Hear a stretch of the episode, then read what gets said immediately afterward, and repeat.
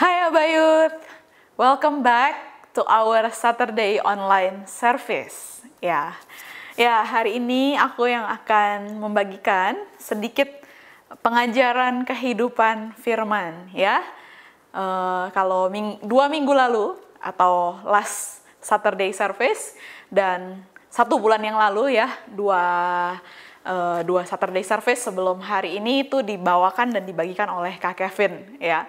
Tapi hari ini oleh aku. Ya, selamat bulan Maret teman-teman kita memasuki bulan Maret. Nggak um, terasa ya, sudah satu tahun teman-teman. Can you imagine kita sudah satu tahun tidak bersama-sama ibadah offline di Abalov Industry ya. Mungkin teman-teman ada yang beneran sudah satu tahun nggak main ke Abalov Industry ya teman-teman. Ya, Um, tapi bagaimana dengan perjalanan kita, teman-teman? Tentu kita tidak berhenti hanya karena kita tidak lagi berkumpul secara offline, ya. Because church itu bukan tentang event, bukan tentang gedungnya secara physically dan kelihatan, tetapi uh, church is about the people, the communion, ya tentang persekutuan bersama-sama dengan orang kudus. Itu adalah gereja yang sejati. Ya, pandemi ini hanya semakin meneguhkan bahwa yang eh, ke mana kita mengarah, kita bukan mengejar hal-hal yang lahiriah dan yang kelihatan oleh mata, tetapi kita mengejar hal-hal yang sifatnya kekal dan rohani. Ya, teman-teman masih ingat nggak? Dua minggu lalu Kak Kevin bahas tentang apa? Ya, Kak Kevin bahas tentang um, ajakan juru selamat untuk menjadi murid ya. Atau satu bulan yang lalu juga Kak Kevin juga udah sempat bahas nih teman-teman tentang berhala ya. Ternyata berhala itu adalah apa saja yang saya cintai atau senangi takuti andalkan atau banggakan ya. Lebih daripada Tuhan itu adalah berhala di dalam kehidupan saya gitu ya Um, hari ini kita nggak akan jauh-jauh ke mana-kemana, teman-teman. Kita akan tetap melanjutkan dan membahas uh, menjadi murid dan mengikut Yesus, gitu. Ya, uh, dua minggu lalu Kak Kevin buka di ayat ini. Uh, mari kita juga sama-sama lihat lagi, teman-teman, di Matius 11 ayat 28. Gitu. Um, aku bacakan 28 sampai 29. Marilah kepadaku semua yang letih lesu dan berbeban berat aku akan memberi kelegaan kepadamu. Pikulah kuk yang kupasang dan belajarlah padaku, karena aku lemah lembut dan rendah hati, dan jiwamu akan mendapat ketenangan. Sebab kuk yang kupasang itu enak dan bebanku pun ringan. Ya, ayat ini mungkin sering kita gunakan nih teman-teman untuk meneguhkan diri kita sendiri atau meneguhkan teman-teman kita. Kalau mereka bilang mereka lagi capek gitu ya. Aduh aku lagi capek banget nih. Terus Yesus bilang marilah kepadaku. Wah gitu ya. Aku akan memberikan kelegaan kepadamu. Ya. Tapi hari ini kita lihat teman-teman bahwa bukan hanya tentang lelah-lelah secara fisik dan mental gitu ya. Bahkan kalau kita lihat versi the message-nya, ini berbicara tentang apa sih ya? Ini ajakan juru selamat. Yesus bilang begini, Are you tired? Worn out? burn out on religion ya. Kamu burn out atau lelah karena kegiatan agamawi gitu, religion ya. Come to me, datanglah kepadaku. Walk with me and work with me. Berjalan bersama aku dan bekerjalah bersama-sama dengan aku. Watch how I do it. Lihat bagaimana aku melakukannya. I won't lay anything heavy or ill-fitting on you, aku nggak akan menaruhkan hal yang berat banget dan membebani engkau. Keep company with me and you will learn to live freely and lightly. Ya, terus menemani hidupku gitu ya. Company bersama-sama dengan aku gitu. Maka kamu akan hidup dengan bebas dan ringan, teman-teman. Ya. Wah, ini ternyata berterbalikan lah sekali ya mungkin teman-teman dengan pemikiran-pemikiran kita tiap kali ngomongin ikut Yesus, kita mikirnya apa? Aduh, Tuhan tuh kayak mau ambil sesuatu dari hidup saya. Lepasin lagi, lepasin lagi. Ini nggak boleh, itu nggak boleh ya. Wah, rasanya berat banget, Kak. Aku males banget gitu. Ya, bahkan aku ingat teman-teman, ini sering terjadi kali ya. Uh, waktu lagi komsel atau pemuritan, mungkin kita tanya, yang kita tanyakan how are you gitu, kabarmu gimana? Tapi yang dijawab adalah, aduh kak, saat teduh aku jebol. Satu minggu, satu bulan gitu ya. Aduh jebol saat teduh aku. Yang dibahas apa? Saat teduhnya full atau enggak teman-teman ya. Padahal yang ditanya apa? Kabarnya gitu. Kenapa ya kita punya respon otomatis seperti itu? Oh jangan-jangan kita merasa waktu bahkan waktu kita ditanya oleh orang lain kabarnya jawaban yang diharapkan adalah tentang seberapa baik hidup kita gitu. Karena kadang kita menilai seberapa saya saat teduh nih gitu, seberapa saya berdoa, seberapa lama saya berdoa, seberapa saya datang ke komsel uh, dan lain-lain itu menentukan kebaikan-kebaikan di dalam hidup saya gitu. Ya, apakah seperti itu teman-teman? Hari ini kita akan melihat ya teman-teman, uh, ada yang salahkah di dalam pemikiran kita tentang mengikut Yesus kalau kita melihatnya sebagai beban, ya, ya teman-teman kalau religion agama memang berbicara tentang apa yang boleh dan tidak boleh.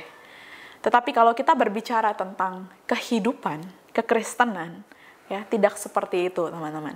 If if it's only about do's and don'ts gitu ya, yang boleh dan yang nggak boleh.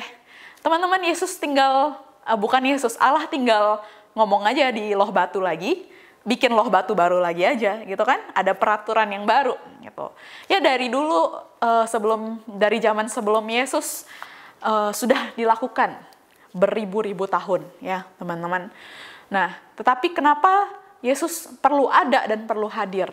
Kalau kehidupan kekristenan hanya berbicara tentang apa yang boleh dan tidak boleh, sorry to say nih teman-teman, buat apa ada Yesus gitu ya? Kasarnya begitu teman-teman. Bukankah loh batu aja cukup? Bukankah firman aja cukup? Mengapa sampai ada Yesus buat hidup kita, teman-teman? Ya, aku percaya rencana awal Bapa menghadirkan Yesus di dalam kehidupan ini, teman-teman, supaya kita semua melihat bagaimana firman itu menjadi hidup dan kehidupan itu atraktif, teman-teman. Kehidupan Yesus waktu dia ada di bumi itu sangat atraktif buat orang-orang di sekitarnya. Mereka melihat there's, there must be something different with this person, teman-teman. Ya, kalau perjalanan kerohanian kita kita lihat nggak ada menarik menariknya, atau engkau malah menjadi bosan teman-teman ya. Apa sih Kak Kevin ngomongnya koram deo koram deo terus gitu kan? Dan kau menjadi bosan dengannya? Kau menjadi bosan dengan firman? Teman-teman jangan-jangan firman ini hanya berhenti di pengajaran dan pengetahuan ya. Hanya berhenti di teologi. Ya makanya bosan teman-teman. Tapi firman ini kalau misalnya kita jadikan kehidupan di dalam diri kita, teman-teman, firman ini menjadi hidup, ini akan menjadi sebuah perjalanan yang sangat menarik and exciting, teman-teman ya. Hari ini engkau exciting nggak berjalan menuju keserupaan dengan Yesus, ya, teman-teman. Begitu. Um, aku ingat uh, di satu ayat ya, di Yohanes 15 ayat 9, ini bilang begini, teman-teman Aku bukain dulu ya, Yohanes 15 ayat 9. Seperti Bapa telah mengasihi aku, demikian juga aku telah mengasihi kamu. Tinggallah di dalam kasihku itu. Ya, tahukah teman-teman bahwa banyak perintah-perintah di dalam uh, atau firman-firman yang ada di dalam Alkitab itu, teman-teman. Yesus hadir dan Yesus sudah melakukannya lebih dahulu sebagai teladan buat kehidupan kita. Tidak ada satupun firman yang dikatakan oleh Yesus yang tidak dilakukannya. Ya, kenapa teman-teman? Karena dia adalah gembala agung. Dia mempraktekkannya terlebih dahulu supaya kita meneladani kehidupannya. Ya, mungkin ada beberapa di antara engkau merasa, aduh kak aku susah banget mengasihi gitu ya aku susah banget mengampuni. Ya mungkin karena lagi pandemi yang lagi di rumah aja jadi yang banyak memunculkan engkau adalah keluargamu gitu ya. Papa, mama, koko, cici, dede gitu ya. Aduh semuanya membuat engkau uh, apa menjadi mungkin menjadi kesal, menjadi sedih, menjadi marah begitu ya dan sulit rasanya untuk mengasihi dan mengampuni teman-temanmu juga gitu. Nah, teman-teman, Yesus tuh enggak hanya menyuruh kita untuk mengasihi aja gitu. Tapi dia bilang sama kita gini, tinggallah di dalam kasihku karena aku telah mengasihi hidupmu terlebih dahulu. Dia yang dia inginkan adalah you experience his love so that his love may overflows within you gitu ya. From inside out uh, aliran kasih itu mengalir gitu. Jadi ini bukan hanya sebuah perintah teman-teman sih. Ini berbeda sekali. Ini adalah sebuah kehidupan. Ketika kita memutuskan untuk tinggal di dalam kasih Kristus, menyadari bahwa pribadi kita sudah sangat dikasihi oleh Kristus, memampukan kita untuk mengasihi orang lain. Kenapa? Karena Yesus telah terlebih dahulu melakukannya buat kita. Ya, Yesus bilang apalagi seorang uh, sahabat itu uh, yang yang mengasihi itu menyerahkan nyawanya untuk sahabat-sahabatnya. Ya, Yesus nggak cuma ngomong, Yesus benar-benar mempraktekannya. Dia benar-benar mati di kayu salib dan menanggung setiap uh, konsekuensi yang seharusnya kita yang tanggung, tapi dia yang tanggung, teman-teman. Dosa-dosa kita dia yang tebus sebagai bukti bahwa dia sangat mengasihi kita. That's the greatest thing yang kita butuhkan di dalam kehidupan kita, teman-teman. Bahkan ketika engkau merasa engkau nggak punya pengharapan di dalam hidupmu ya, mungkin kau setiap pagi engkau bangun dan engkau merasa very hopeless gitu, tidak ada pengharapan akan masa depan. Ya, jangan lupa teman-teman ingat, Yesus sudah mati buat hidupmu ya. Dan bahkan dia nggak berhenti hanya mati. Dia bangkit di hari yang ketiga meninggalkan kuburnya yang kosong ya. It means uh, artinya dia punya pengharapan untuk setiap kita bahwa hidup kita tidak akan berhenti di kematian tapi juga kebangkitan. Kebangkitan melambangkan pengharapan kita yang ada di dalam dia bahwa dia telah mengalahkan segala sesuatu, even hal yang terburuk yang bisa kita bayangkan yaitu kematian. Ya. Jadi kita tidak punya alasan untuk tidak berpengharapan gitu. Bahkan apalagi teman-teman, kalau hidup kita kita kadang merasa aduh aku ingin mencapai uh, nom, menjadi nomor satu ya. Menjadi nomor satu sesuai dengan versimu. Mungkin kalau engkau lagi sekolah aku mau menjadi nomor satu dinilai begitu di antara teman-temanku yang lain. Aku ingin menjadi nomor satu uh, di kampus IP-nya dapat yang tertinggi ya. Atau enggak maunya mencapai banyak hal gitu ya. Aduh aku mau ikut lomba aku mau ikut ini itu gitu. Uh, ya supaya menjadi nomor satu gitu. Atau misalnya engkau lagi bekerja di karirmu ya wah aku ingin uh, jabatannya naik naik naik naik terus gitu. Atau mungkin dalam kerohanian kau juga menilai seperti itu teman-teman. Ya kau bilang siap aku ingin menjadi yang paling rohani dan yang menjadi yang terbesar begitu ya. Nah ini yang murid-murid Yesus uh, alami gitu ya. Mereka saling berdebat dan bilang aku ingin menjadi yang terbesar begitu. Apa yang Yesus lakukan teman-teman? Dia dia ambil gitu ya uh, alat-alat basuh, dia basuh kaki muridnya satu-satu dan dia bilang gini, barang siapa yang ingin menjadi yang terbesar, hendaklah dia melayani merendahkan diri dan saling melayani satu dengan yang lain. Wow, Yesus buktikan itu teman-teman buat hidup kita sebagai sebuah teladan untuk hidup kita. Ya, teman-teman. Um, bahkan kalau engkau merasa di dalam kehidupanmu engkau nggak bisa endure gitu ya, engkau nggak bisa uh, sabar gitu, engkau nggak bisa menahan gitu ya, menahan apa? Menahan ego, menahan kemarahan, menahan kekecewaan, menahan kesedihan. Ya apa yang Yesus lakukan teman-teman? Ya dia menahan setiap uh, bantahan yang diberikan buat hidupnya, setiap cacian, setiap makian, setiap uh, perkataan-perkataan kasar yang dilontarkan, perbuatan yang kasar dilontarkan buat hidupnya. Dia dia sabar dan dia endure karena dia ingat hidup kita ya teman-teman. Ya. Atau enggak kau berasa apa teman-teman? Kau berasa mungkin hari ini kau berasa sendiri dan kau berasa ditinggalkan ya. Yesus juga mengalaminya kok ya. Waktu dia ditangkap murid-muridnya yang setia menemani dia selama tiga tahun kocar kacir ketakutan, pergi semua meninggalkan dia. Dia juga mengalami rasanya ditinggalkan. Ya, bahkan dia mengalami rasanya ditinggalkan oleh Bapak. Supaya apa teman-teman? Supaya kita tidak mengalami ditinggalkan oleh Bapak. Ya, apa saja yang kau pernah alami, teman-teman, di struggle, struggle dan pergumulan di dalam kehidupan. Yes, it's real tapi Yesus juga telah mengalaminya dan he overcomes. Dia buktikan bahwa dia bisa mengatasinya, teman-teman.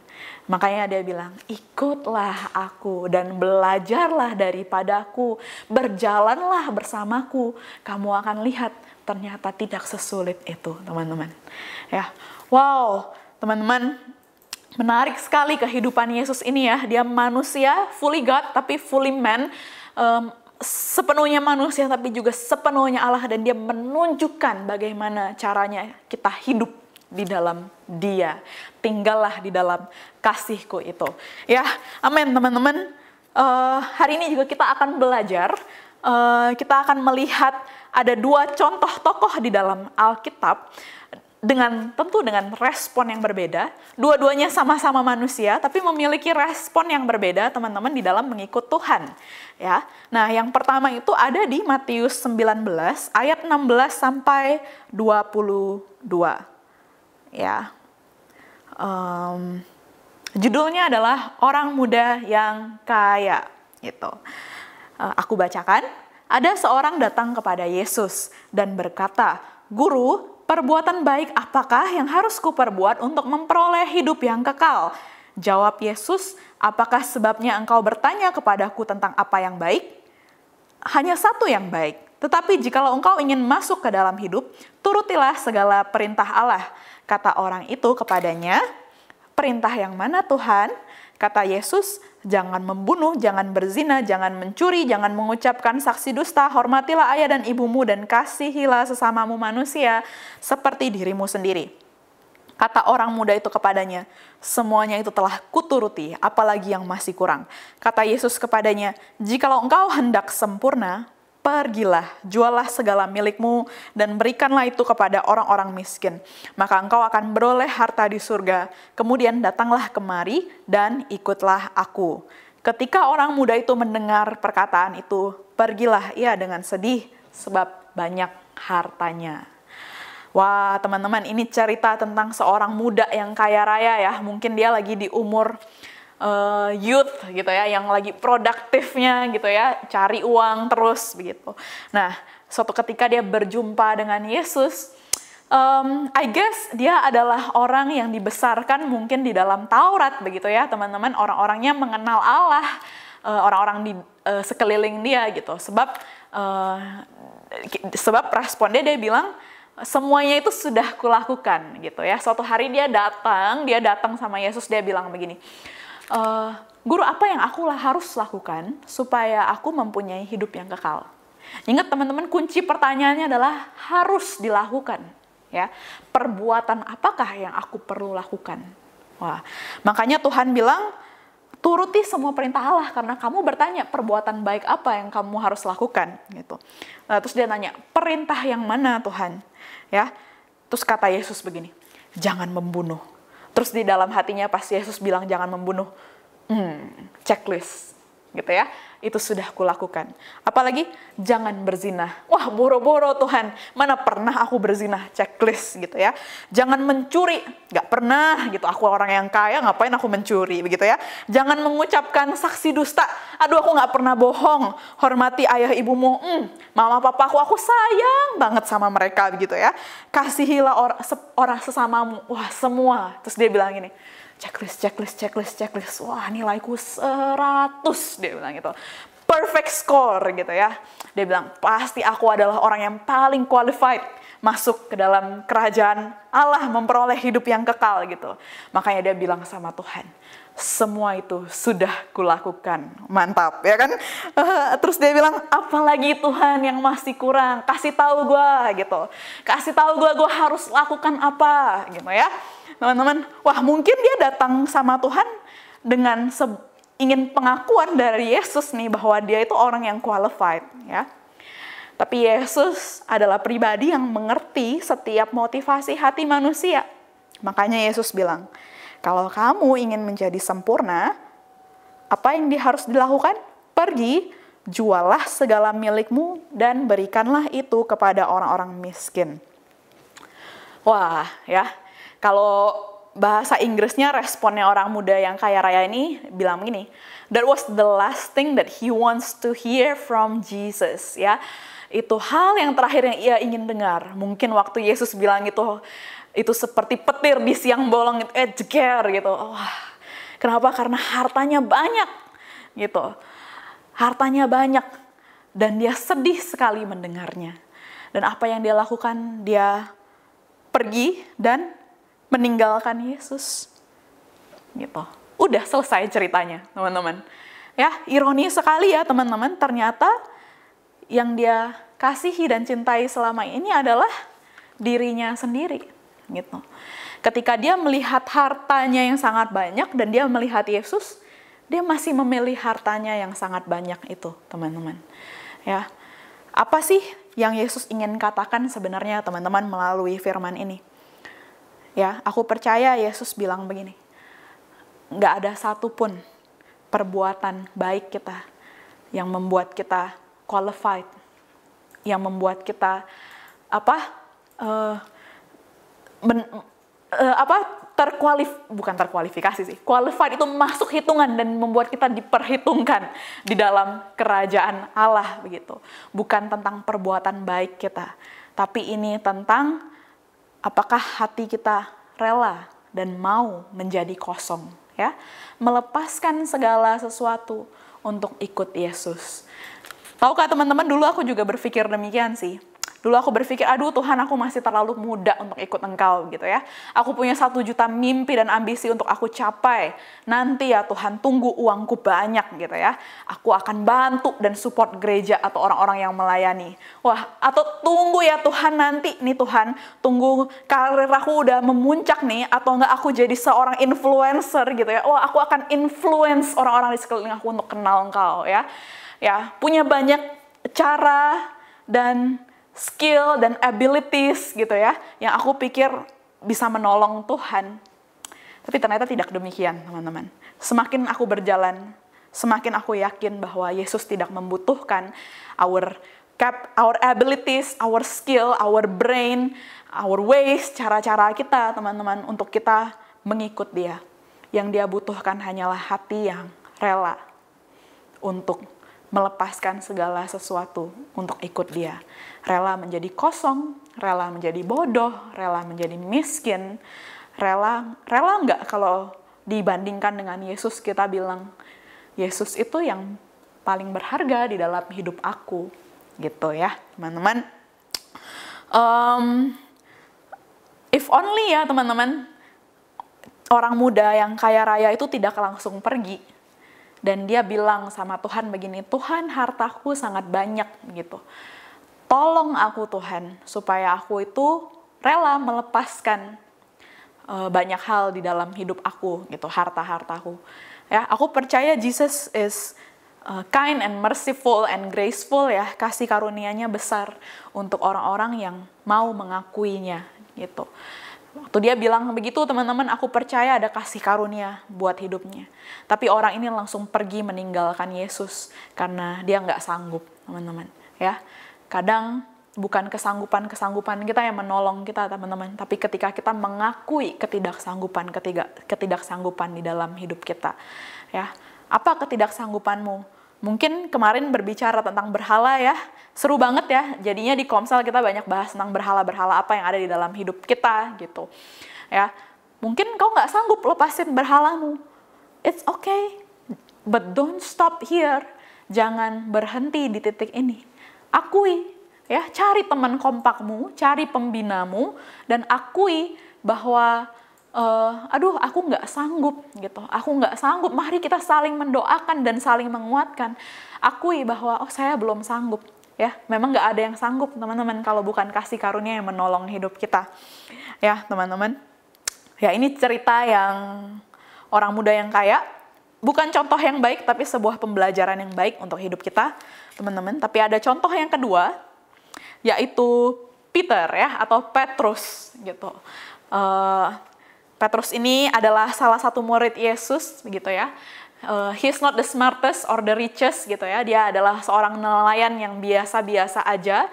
Uh, lagi suatu ketika bertemu dengan Yesus waktu dia lagi desperate dengan mata pencahariannya karena dia nggak berhasil menangkap ikan, artinya nggak berhasil mendapatkan uang begitu. Suatu ketika Yesus datang dan naik ke perahunya dan bilang, Simon tebarkanlah jalamu di sebelah kanan ya. Waktu dia lakukan itu, wah banyak banget ikan-ikannya gitu. Ikan-ikannya uh, tiba-tiba sampai jalannya mau koyak begitu. Setelah dia lihat itu, apa yang dia lakukan teman-teman?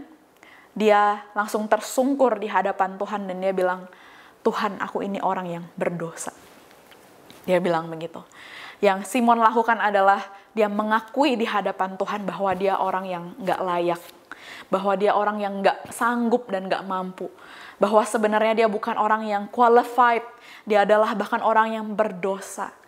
Tapi Yesus, karena He is kind and merciful, teman-teman, dia bilang ke Petrus, jangan takut, ikut aku, kamu kujadikan penjala manusia.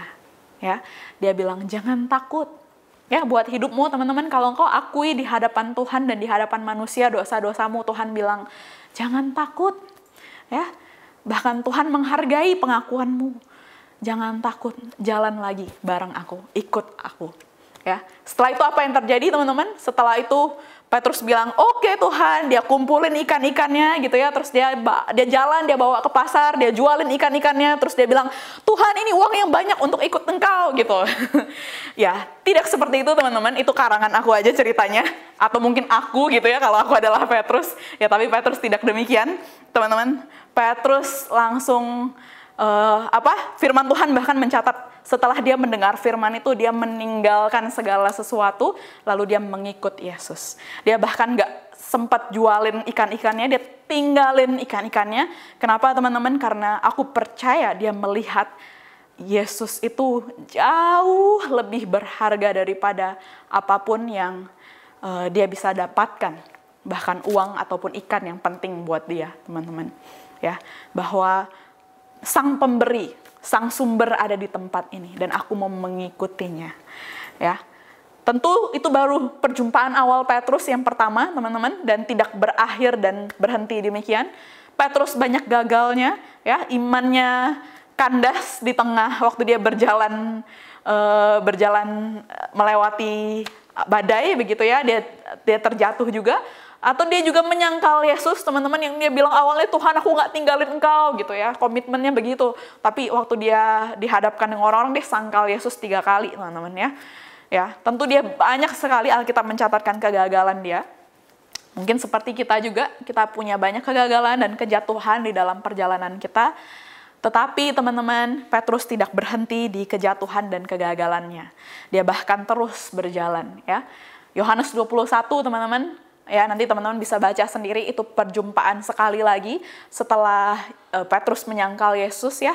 Waktu Yesus menjumpai mereka lagi di tepi danau begitu waktu mereka melihat itu Yesus gitu ya. Petrus lalu langsung berlari-lari dan menghampiri Yesus. Itu dia dia nggak terjebak di dalam rasa malunya gitu ya atau rasa gagalnya tidak mengasihani berkasih kasihan gitu ya dengan dirinya sendiri tapi dia ketika dia melihat Yesus dia langsung berlari dan menghampiri Yesus, teman-teman. Ya. Seberapa banyak Tuhan menjumpai kita, teman-teman ya. Seberapa banyak mungkin wujud Bapa menjumpai kita adalah lewat teman-teman yang datang sama hidup kita dan ngajak kita ke komsel. Teman-teman yang datang ngajak kita dalam kompak. Pemurid kita yang selalu cari hidup kita ya. Itu pernyataan Bapa selalu mencari hidup kita, teman-teman. Tapi kita bersikap apa? apakah kita meresponi atau kita bersikap kadang acuh tak acuh teman-teman ah nggak penting lah ah nggak usah lah gitu ya ah nggak perlu lah aku sudah baik ya seperti orang muda yang kaya itu ya aku lagi nggak gimana gimana banget sih jadi aku nggak butuh butuh banget gitu ya nanti deh tunggu aku punya masalah yang besar banget ya aku jadikan Tuhan tukang jawab doa wah ya itu namanya bukan jadiin Yesus sebagai Tuhan, tapi jadi tukang, teman-teman ya. Jangan seperti itu ya. Aku percaya di tempat ini nggak ada yang seperti itu ya. ya teman-teman. Uh, waktu kita ada ajakan-ajakan untuk mengikuti Yesus, teman-teman, mari kita respon. Ya, ya aku butuh Yesus setiap hari. Every day I need Jesus in my life, gitu. Kita tidak menolak dan tidak menunda-nunda ajakan itu di dalam hidup kita, ya, teman-teman. Uh, sesungguhnya, teman-teman, bukan tangan kita yang dengan kuat memegang tangan Tuhan, tetapi tangan Tuhan yang selama ini memegang hidup kita dengan sangat kuat ya.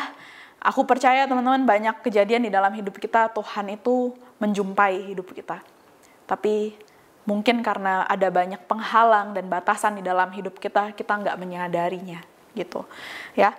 Di dalam mungkin ayat yang terakhir teman-teman di dalam Roma pasal 8 ayat ke-37 gitu ya.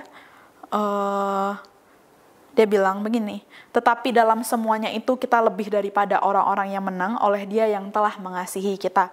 Ayat ke-38, sebab aku yakin bahwa baik maut maupun hidup, baik malaikat-malaikat maupun pemerintah-pemerintah, baik yang ada sekarang maupun yang akan datang, atau kuasa-kuasa baik yang di atas maupun yang di bawah, ataupun sesuatu makhluk lain, tidak akan dapat memisahkan kita dari kasih Allah yang ada dalam Kristus Yesus Tuhan kita.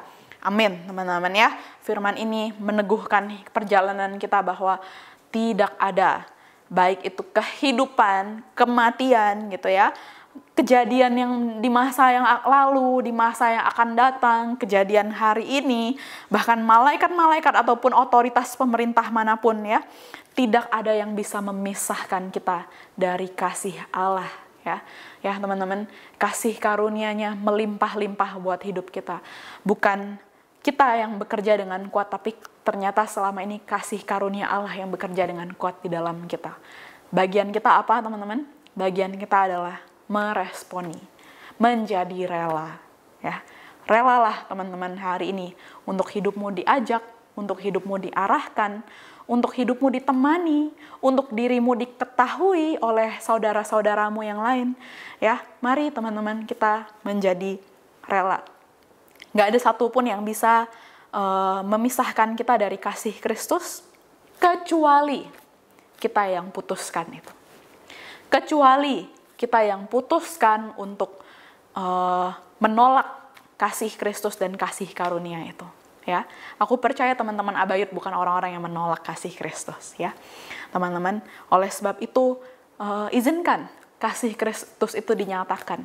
Langkah praktisnya teman-teman ya, uh, izinkan kamu hidupmu dikelilingi dan dikepung dengan orang-orang kudus, dengan teman-teman komsel, dengan teman-teman pemuritan gitu ya, teman kompak ya, anything lah, you name it sama aja teman-teman ya. Uh, tapi apakah kita rela untuk bersama-sama diketahui dan mengetahui satu dengan yang lain. Apakah kita rela dinyatakan kasih dan ditaruhkan firman di dalam hidup kita atau kita sudah memutuskan untuk berhenti berjalan, ya? Karena apa, teman-teman?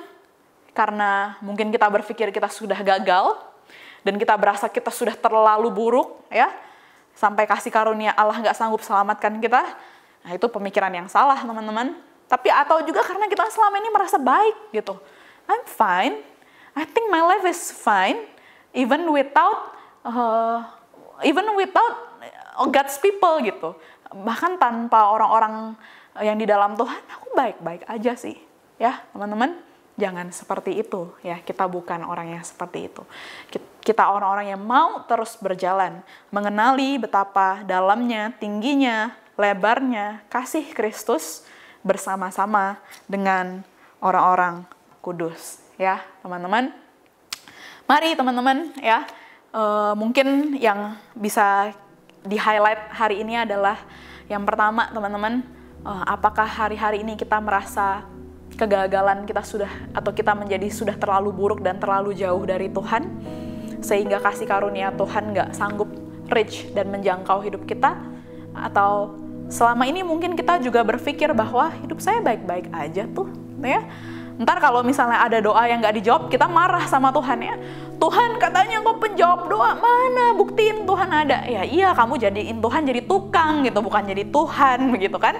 Ya teman-teman, atau mungkin kita merasa diri kita baik-baik aja selama ini. Atau mungkin teman-teman kita nggak pernah mengakui dan nggak pernah menyerahkan cara-cara kita, ketidaksanggupan kita, ketidakmampuan kita di hadapan Tuhan ya. Sama seperti Petrus mengakui bahwa dia orang yang nggak layak, dia orang yang berdosa, tapi dia butuh Tuhan.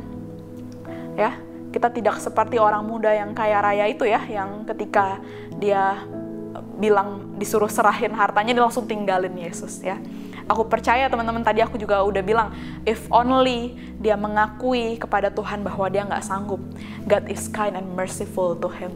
Ya, hari ini teman-teman, adakah di dalam hatimu yang kau mau akui di hadapan Tuhan? Mungkin Tuhan aku nggak sanggup serahin berhala-berhala di dalam hidup aku Tuhan. Atau mungkin juga, aduh Tuhan aku Aku masih terlalu mengasihi dunia. Aduh, aku sulit mengampuni dan melepaskan. Aduh Tuhan, I feel so lonely these days Tuhan. Atau apalagi teman-teman, aduh Tuhan, aku susah untuk menjadi orang yang rendah hati. Aku masih terlalu sombong. Mari kita akui teman-teman di hadapan Tuhan. Dia adalah Allah yang penuh dengan kasih karunia. Ya, teman-teman. Mari kita berdoa, teman-teman Terima kasih Tuhan. Kami bersyukur Tuhan, kami belajar hari ini Tuhan, bahwa Engkau Allah yang baik dan penuh kasih. Allah yang panjang sabar Tuhan. Allah yang tidak pernah meninggalkan hidup kami. Kau nggak perhitungkan kebenaran kami Tuhan berdasarkan perbuatan baik dan perbuatan jahat kami Tuhan. Tidak ada satupun perbuatan baik kami Tuhan yang membuat kami qualified. Perbuatan baik kami Tuhan seperti kain cemar di hadapanmu Bapak. Kesalehan-kesalehan yang kami banggakan Tuhan tidak ada artinya di hadapan Engkau Tuhan. Tapi juga Tuhan dengan perbuatan jahat kami Tuhan dan dosa-dosa kami yang sebegitu banyak Tuhan. Tidak pernah Tuhan uh, membuat Engkau menjauh dari hidup kami. Tidak pernah membuat Engkau, Tuhan, menyerah atas hidup kami. Tidak pernah membuat Engkau membenci kami, Tuhan. You are kind and merciful, and you are full of love, God.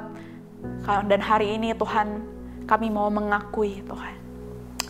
Mari teman-teman kau akui di dalam hatimu hal apa saja yang kau mungkin banggakan di dalam perbuatan baikmu, atau engkau merasa engkau tertuduh sekali di dalam dosamu, mari engkau akui di hadapan Tuhan dan di hadapan Bapa secara jujur dan apa adanya.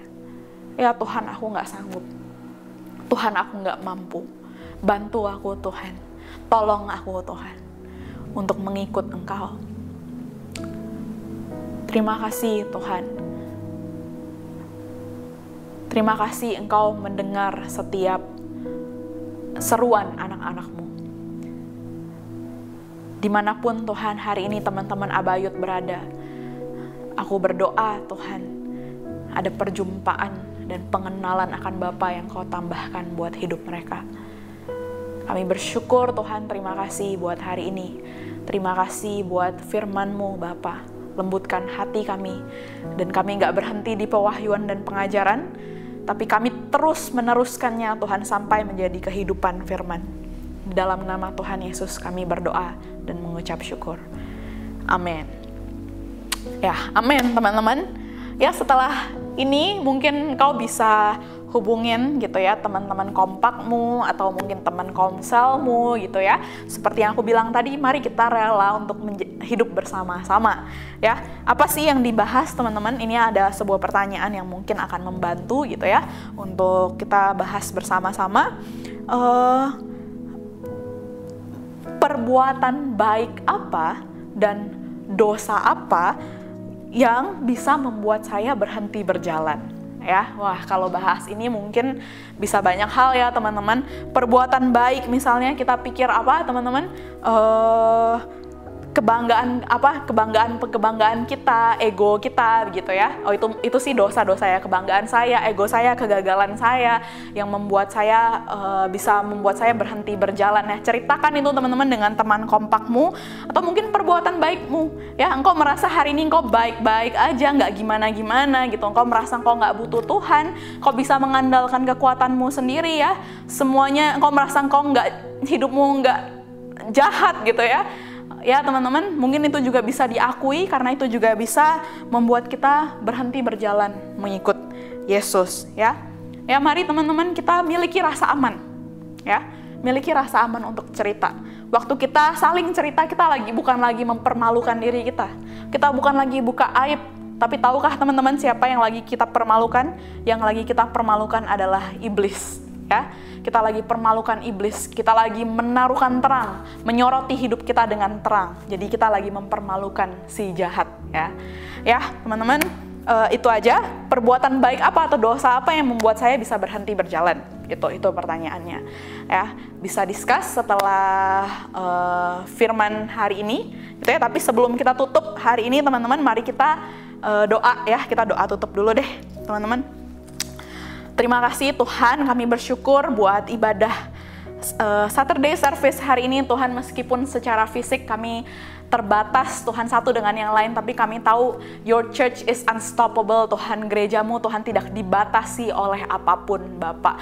Kami bersyukur Tuhan aku berdoa speak blessings to uh, teman-teman Abayut Tuhan di mana pun mereka berada di sekolah mereka di kampus mereka di tempat pekerjaan mereka mereka menjadi saksimu Tuhan. Pergi jadikan semua bangsa murid Kristus. Menjadi dewasa di dalam Kristus dan kenallah Kristus itu secara lebih dalam semakin personal dan berjumpa dengan kasih Bapa, semakin bertumbuh di dalam pengenalan dan menghasilkan buah-buah roh Tuhan di dalam kehidupan mereka. Terima kasih Tuhan, di dalam nama Tuhan Yesus aku berdoa dan mengucap syukur. Amin.